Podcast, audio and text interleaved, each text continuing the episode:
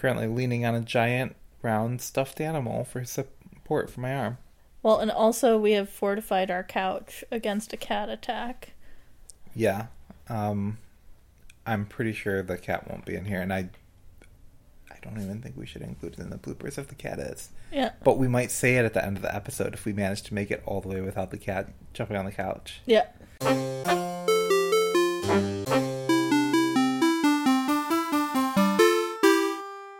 Hello, and welcome to Foss and Crafts A podcast about free software, free culture, and making things together.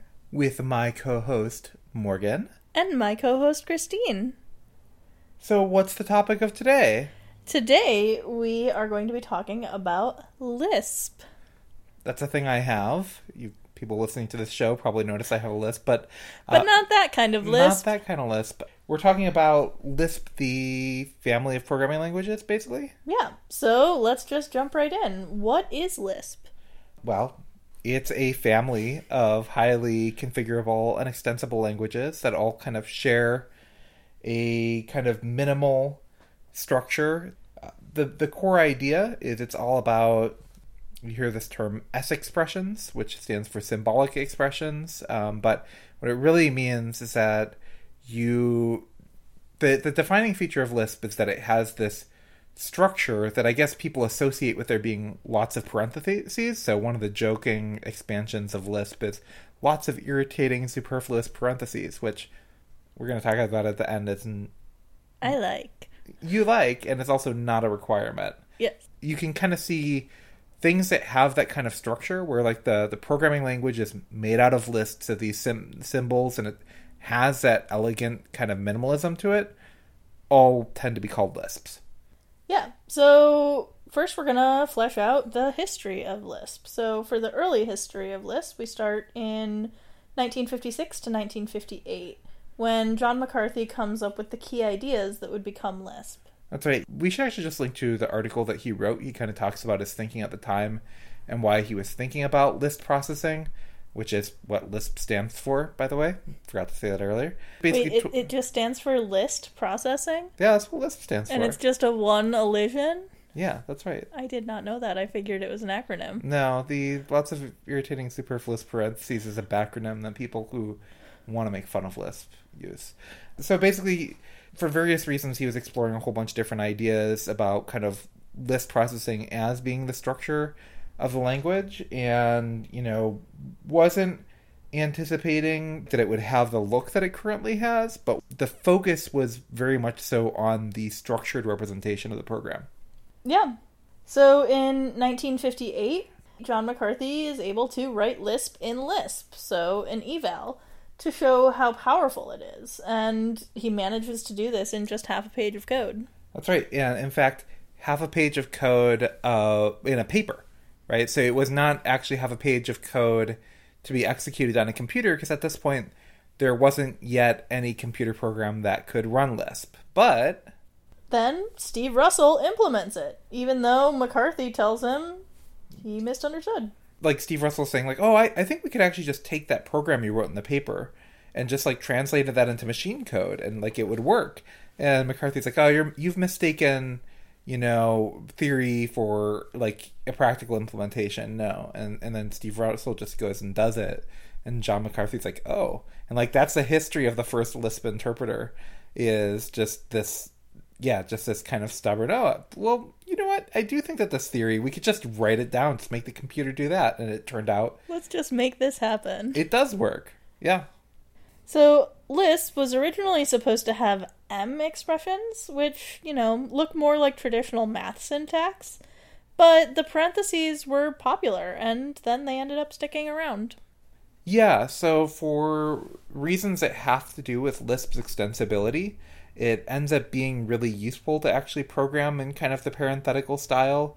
The expectation was that nobody would want to do that. But like a couple things happen. Like you start using the parenthetical style for a while, and you're like, "Eh, this isn't so that bad."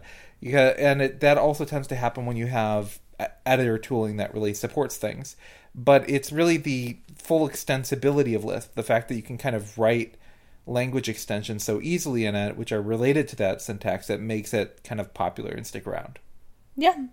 So we will end up talking about alternative representations of Lisp towards the end of the episode. But what is it that makes Lisp so powerful? Yeah. So if you've got your program is literally the data structure that you're operating on, right? Like you're what you're looking at most programming languages when you're typing in text, I mean, and in a few exceptions with like a visual programming language, maybe like wiring up some nodes and stuff like that, you kind of have this disconnect between what you're putting on the screen of like those characters and it's almost kind of like you're typing in this magical language. And but what you're looking at in Lisp is like really kind of the same thing that's fed to the the program. And in fact, you can quote entire structured Lisp structures and then just operated on it as normal data. And because of that, that led to the kind of invention of Lisp macros through kind of a history involving things that are probably not important in this episode, like fexprs and common Lisp style macros, and then like yeah, this is definitely not the whole Lisp one versus Lisp two debate. The, Sounds like it could be a whole episode on its own. Yeah, probably. So the important thing, this is going to sound really bold, but it's true. You can embed literally any other programming paradigm inside of Lisp. So what you end up is the power is um, composable domain-specific languages, and you don't have to write a bunch of separate ones. You can just kind of create these sub languages which are integrated with all the other pieces, and that's possible to do without kind of having to ask the um, people who made you know the the core language like could you please give me this feature because the users are able to write those features themselves mm-hmm. Now we're going to wade into the middle history of Lisp. Lisp was very important at the MIT AI lab and a lot of other research institutions, right? Yeah, basically for a couple of decades like Lisp was actually one of the most popular programming languages out there, right? And this is kind of before programming really much more hits the mainstream. But tons because it's so easy to experiment with ideas on top of Lisp and even write a Lisp on top of a Lisp, let alone extend the language, it's kind of a ripe territory for experimentation. And um, at like the Artificial Intelligence Lab at MIT and at a bunch of other research institutions around, it just was kind of the most logical thing to do was to use Lisp because of its expressive power to explore programming language ideas. And so a lot of the things that we have today, like automatic memory management, well, garbage collection and stuff like that, having like, you know, kind of the command line interpreter like shell that you can enter things in, the REPL, and like tons tons of other features appeared in Lisp first because it was, you know, a really good place to start playing with those ideas. And as kind of the artificial intelligence boom of the 1980s was growing, kind of the the general idea is well, you write everything in Lisp you know, that's just the logical thing that you should do. And since Lisp was kind of slow on some of the machines, like the um, the PDP uh, series of computers and stuff, in comparison to what people wanted, there was this work to build something called the Lisp machine. And so, um, since Lisp is usually, but not always, a dynamically uh, typed language, you have to kind of like if you try adding two things together and you have to decide if like one of them's a string and one of them's a um, a number like in any strongly typed language which even dynamically typed lisps are you won't have that add happen and then corrupt programming memory. Instead it'll be rejected. But the question is whether or not it gets you know rejected at runtime or at compile time. Now today people tend to interpret the power of statically compiled languages as like having two powerful properties. One is preventing bugs, as in terms of being able to detect them ahead of time, and one of them is that's how you make programs go fast. But what was interesting about the Lisp machines is that they had something called tagged architecture. So the computer, like the hardware itself, knew like how to be able to, you know, the addition instruction was actually knew what types were being fed into it. You didn't need to say, first check to see what kind of thing this is and then do that, which meant it was able to be really fast. And even things like garbage collection were implemented in hardware, which kind of meant that like Lisp was able to be extraordinarily fast. So you're time. saying Lisp machines are actual physical or were actual physical machines? That's right. We're and not just talking about software here. That's right. And actually, kind of the end of the AI lab partly happens because of well, yeah. So we put AI Winter on here, and that the AI winter is basically because kind of the dreams of artificial intelligence dried up. But even right before that, what ended up happening was the MIT Artificial Intelligence Laboratory. That's where like the Lisp machine designs came out of. And basically as a, the funding was starting to dry up for like the AI lab, there was this split about how the lab and that kind of work should be funded and um, this is actually we can't really fully go into here, but this is kind of the history of early GNU is that there was a split between Lisp Machines Incorporated and Symbolics, where Symbolics decided to take everything fully proprietary, and this is also the time at which software became copyrightable. It wasn't before then, and so basically this fight over what to happen with the AI lab leads to GNU happening partly because like the AI lab falls apart. So you just jumped ahead a little bit, but while you're talking about the start of GNU, how did the decision for GNU to go with Unix for portability affect Lisp? Um, yeah, so GNU went with basically the Unix design, or maybe we should say not Unix, because GNU is not Unix, right? Yeah. And actually, I asked uh, Richard Stallman this directly. You know, well, why why didn't you go with a Lisp machine type design? Uh, why why didn't you have Lisp be kind of the core of the entire system? And RMS said, well, that's because, you know, I needed something that could run on basically any machine, and Lisp could only really run fast on these, you know, kind of special machines at the time. And like it did run really fast there, like even the graphics drivers were written in Lisp. And so Unix was kind of like famous at the time for being widely portable. But GNU was always meant to be C and Lisp, right? Yeah, so the if you read kind of the early GNU papers, it was kind of like, oh, we're going to have this kind of C core, but like a lot of the interesting work is going to be sitting is either going to have Lisp integrated with it or Lisp sitting alongside it. And like Emacs being the first GNU project basically kind of embodied that. Yeah, so we're just going to rewind back in history a little bit to the part that Christine skipped over. That is Richard Gabriel's series of essays on worse is better, right? Yeah, that's where Richard Gabriel kind of started uh, basically at a conference, ended up giving this presentation that was not meant to be specifically just about the worse is better. It was at the Lisp symposium, but he kind of says, well, it's very likely that Unix is going to win and not the Lisp machine. And like kind of stuns everyone in the audience. And he said, like, you know, there's the right thing versus New Jersey style, where like the list people were like the right thing, right? And think very carefully about the design. You build the right system, you build the right architecture. There's the kind of New Jersey style of things, which is like you. It's kind of really more that the Unix thing is kind of like you get the easy thing out and it gets to the market and everybody kind of adopts that basically. Like at the time, everyone knew that Unix had a whole bunch of the problems who were like serious language researchers, but you know, Richard Gabriel saying, "Oh, hey, that doesn't necessarily mean that we'll succeed and opposed to them." And this was like a very upsetting presentation at this conference. And Richard Gabriel was running his own Lisp company. It's not like he was like pro Lisp not winning. He, he wasn't advocating for yeah Unix or anything. Anyway, this kind of you know proceeded and like kind of went along with the AI winter, with the AI winter being like, oh, you know there were all these promises of what AI was going to be able to do, and hey, like they're not delivering on them. So all this funding dried up, and like therefore a lot of the interest in Lisp machines also dried up, and all those companies kind of you know fell by the wayside. Yeah, and so Richard Gabriel also writes these series of essays, kind of back and forth, where he actually created a pseudonym to argue with himself, telling himself that better is better and stuff like that and and publishing it uh, and then like had these back and forth. It, it's an Sounds interesting very exchange. convoluted. Yeah but this back and forth is is kind of important to history because this is something that you hear a lot of technologists including me often be like oh you know the right thing didn't win.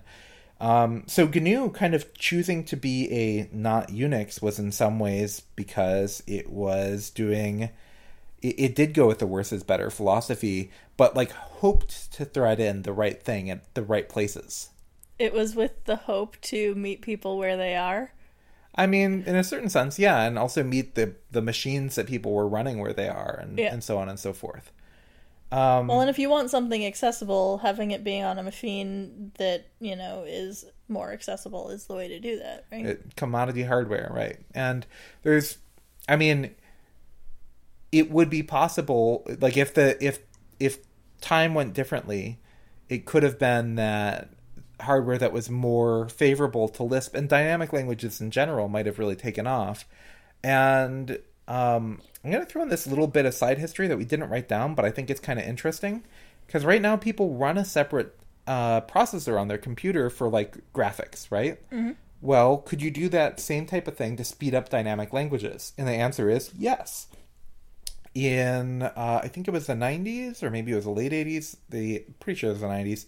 Uh, Symbolics, which was the big proprietary Lisp company, um, when they realized that they were not able to compete with like by making their own hardware anymore, ended up uh, producing something called the MacIvory chip. And what this did is that it put a coprocessor on your computer that was able to run Lisp really fast.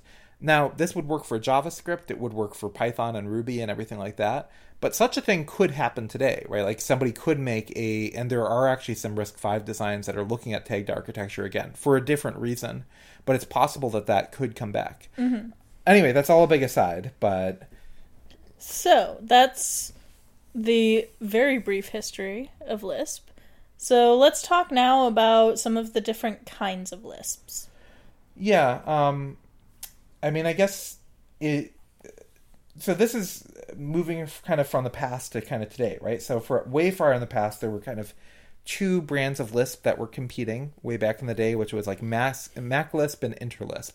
MacLisp being like the series of Lisps being developed by like the AI lab and kind of comparative um, areas, and that and and Interlisp being this this other brand of Lisp that that had kind of diverged in some ways. And when the Lisp machines happened, and um, there ended up being this thing called Lisp Machine Lisp, but y there was this kind of fracturing the different Lisps that weren't compatible, and so there was a standardization effort that was created to create a version that was called Common Lisp, and that happened, but there hasn't been another revision of Common Lisp since. So Common Lisp is this kind of much bigger language of Lisp. If you get like the Common Lisp book by Guy L. Steele, it's huge. I have both editions on my desk, and like they're like enormous. They're beautiful books, but they're huge. Um, but then there's kind of this competing version of Lisp called Scheme. Um, and this all ties in with the Lisp 1 versus Lisp 2 debate, which you can kind of read up on on the internet. We're not going to get into here unless we do a future episode. Or maybe put some resources in the show notes. Yeah. But Scheme ended up being like kind of a more academic Lisp in that it's also much more elegant. Like the rules of Scheme are much smaller. Like the the especially R5RS and R7RS small, which are not important. Those are basically two different versions of Scheme that have come out. Are very small specs that kind of are very compact in what's there. So Common Lisp and Scheme are not compatible, and in fact, many schemes are not compatible with each other fully. Um, so if you've heard us talk about Racket and Guile, those are two kinds of schemes. But there's also Common Lisp, which in theory has a number of different implementations, but I think really these days everybody uses SBCL, which is called Steel Bank Common Lisp. But kind of the two Lisps that have survived the longest, I should say, are Common Lisp and Scheme. And you're probably going to be either using one of those, or you might be using Emacs Lisp, which we've done episodes about Emacs. Yep. And that's how you configure Emacs. And you might be using Emacs Lisp without realizing that it's a programming language, even. Yeah, that's because you. That's just how you configure your Emacs. Is you just put some Emacs Lisp. But um, there have been some newer Lisps that have kind of had some success. So Clojure is probably the one that everyone kind of knows the most. It's done a lot of interesting things for functional programming. Um, not everyone loves that it has this that's built on top of the Java Virtual Machine, which was like a big selling point back in the day, and eh, I think it's not that big of a selling point anymore.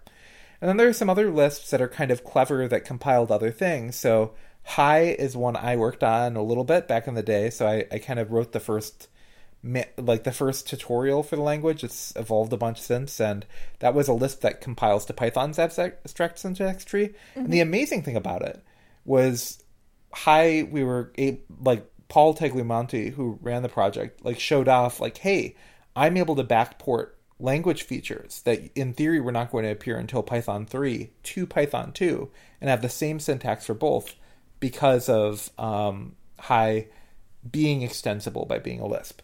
And Fennel by um, Technomancy is an awesome Lisp that compiles to Lua. Mm-hmm. Um, and aside from that, WebAssembly, the text format, is basically kind of a sort of Lisp. This is actually true of like a number of compilers, but very oftentimes, um, like intermediate stages of the compiler, like you've got the one that you're typing in, and then there's a version that comes out to be binary. But in between, there's actually something that often looks like Lisp. Um, and WebAssembly just uses that as its text format. So I've a friend and I actually kind of ran a little user group called It Wasn't Me, and we kind of where we were experimenting with entering WebAssembly by hand, and you can program in that. It's not recommended, but you can. Um, but is it a Lisp? Well, sort of, kind of not. Um, I mean, the thing that every Lisp has in common really is like the structure. So I think it kind of is a Lisp, but it, it's not how you program most Lisps. I'm going to throw one more thing in here, which is that we talked about Lisps being dynamically typed. That's not necessarily the case. So typed racket is a statically typed Lisp. Um, it interfaces with dynamically typed Lisps and is slow in between. But also, Alexis King wrote a really interesting version of Haskell that was called uh, Hackett that was statically typed as well. So it's possible, totally possible to have statically typed Lisps. That is possible. Mm-hmm. So, how would one get into Lisp today if they were so inclined? Well, I mean, I think you've got a few paths. The most commonly recommended path is learn Emacs, which. Is that the most commonly recommended, or is that the one that you most commonly recommend? No, it's actually the most commonly recommended. So this is this is Mm, like I love Emacs, like, and I I would like to make Emacs a lot easier, but it's it's actually kind of. I mean, we've we've did a whole episode of about Emacs recently, mm-hmm. right? Mm-hmm. And part of that was because Emacs kind of has a notorious learning curve. Mm-hmm. Yeah, it is not easy to pick up. In fact, the whole point of the episode we did recently about Emacs was Morgan's been afraid of doing this for so long that she finally learned it and got over that fear. So when we taught the workshops, we took a different approach. Actually, we chose a specific version of Lisp because of a specific feature that it came with. What was that? We chose to use Racket for those workshops for, well, I guess kind of two features. One was that it had a text editor, so we didn't have to teach people Emacs or another editor right, in Dr. order to Racket. use it. So, because it had Dr. Racket. And two was that it had a picture language, so we could teach people the basics of programming without having to rely on math for as a universal language because pictures are also a universal language. Now, there's no reason there can't be better Lisp support in other text editors. So, and actually, I think in VS Code, there's actually something called Magic Racket, which I've never used, but is allegedly pretty good for writing Racket. And Vim does have support for Lisps as well, although it's not quite as good as Emacs. Actually, partly in response to some of the stuff I was saying, it didn't. It, I'm not going to claim credit, but I'm going to say that I, I a talk that I gave, I think helped convince Ricardo Wurmus to do a project that was pretty cool, but kind of hasn't really finished. I think like it's it's not quite at the level that Dr. Racket is, but I don't. It's called Guile Studio, um, and it basically like it starts up Emacs configured to be easier to use off the bat, and it has a picture language. Mm, nice. And yeah, uh, and it looks a lot like Dr. Racket. Yeah, and if you've listened to either the Digital Humanities Workshop episode or just know me, then you know I'm a fan of uh, ways of teaching programming that don't require math. Yeah, but maybe that actually kind of previews what an, an upcoming episode, which is actually kind of material already out there material from the past but we think we're going to kind of try to make an audio version of it yeah so christine and i gave a conference talk at fosdem called lisp but beautiful lisp for everyone and we're going to kind of take a lot of the content from that as a follow up episode Mm-hmm. for this. Oh, you know what? I'm going to say there's one other way to, that's a good idea as in terms of learning Lisp. Well, first of all, you should learn Lisp by building something with it, like doing something cool. And one of the best projects to, and we re- just recently had an episode about it, is Guix, right? Like that's actually writing packages for Guix is very feasible. Like it's it's like a enough of a bite-sized uh, task that a lot of people have said, "Hey, this is my first time learning Lisp or even programming at all." Was contributing to Guix, so that's that's a good idea. GUIX, and listen to our previous episode about it. Yeah. So now that we've already spoiled a future episode, which you know, if you listen to this show, you know it is a common pattern of on this show for us to talk about what a bad pattern it is, but we just did it again, Yep. and uh, I Is that know. seriously what we're ending on? I guess that's what we're. Do you have anything better to end on? Oh, yes. We successfully defended our uh, podcast against cat interruptions today. We did. Oh my gosh, Missy is did not jump up on the on the couch. And how did that happen? Well, two things. One, we gave her wet food before we started recording. And two, we put barrier pillows in the middle around where the microphone it is so that she didn't just jump on the microphone. Yeah. Oh wait, there was one more thing we were going to announce actually. Oh, yeah, the hack and craft. On the day of recording, there was just uh, another hack and craft, but there's Although it has been a while since we talked about the hack and crafts on the podcast, so maybe we should just give a refresher on what those are. why don't you give a refresher on what those are? So we have a community event thing that we do alongside the podcast called Hack and Craft, which is like somewhere between a Stitch and Bitch or a craft circle and a user group. It's virtual, everyone gets together on a BigBlueButton call, and everyone is working on their own individual projects, whether that is a craft project, a digital art project, hacking project, or whatever. And everyone works on their own thing while we generally have conversation about various things in free and open source software, free culture, etc. Mm-hmm. But we've been talking about having a variant of the the thing that we talked about from the very beginning, basically, and it just hasn't Yeah. happened. Basically, so far these things have been leaning more towards like a craft circle and a birds of a feather, really. And so we want to lean a little bit more into the user group idea where we occasionally do hack and crafts with kind of a pre-prepared like demo or presentation or something occasionally. So, I guess I'm doing the first one. If you like this episode, you'll probably like it. I'm going to be giving a tutorial on how to program in Scheme, and could be a multi-part, might be all in one. If we do it a multi-part, I'm not sure, but by the end of the tutorial, whether it's one or two part, and and we are hoping to record this also. By the end of the tutorial, I will show off how to write Scheme inside of Scheme in 30 lines of code. Yeah. Cool. All right. All right. Bye, everybody. Bye. Thanks. Foss and Crafts is released under the Creative Commons Attribution Share Alike 4.0 International License. It's hosted by Morgan Lemmer-Webber and Christine Lemmer-Webber. The intro music is composed by Christine Lemmer-Webber, meaning myself, in MilkyTracker and is released under the same license as the show. The outro music is Enchanted Tiki 86, composed by Alex Smith of the Cynic Project, and is waived into the public domain under CC0 1.0. See cynicmusic.com for more information.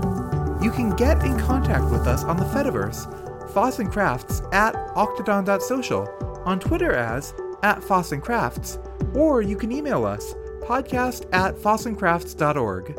We also have a chat room. Join our community on hash Crafts on irc.libera.chat. If you'd like to support the show, you can donate at patreon.com forward slash Foss and Crafts. That's it for this week, Until next time, stay free. and stay crafty.